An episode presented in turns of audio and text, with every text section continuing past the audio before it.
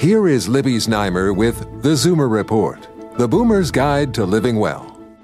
Are you a thrill seeker or do you prefer the quiet life? The answer to that could be predetermined by your genes.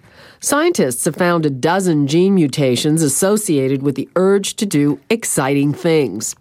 This urge, called sensation seeking by researchers, has been linked to the neurotransmitter dopamine, a chemical that carries messages in the brain and makes us feel good.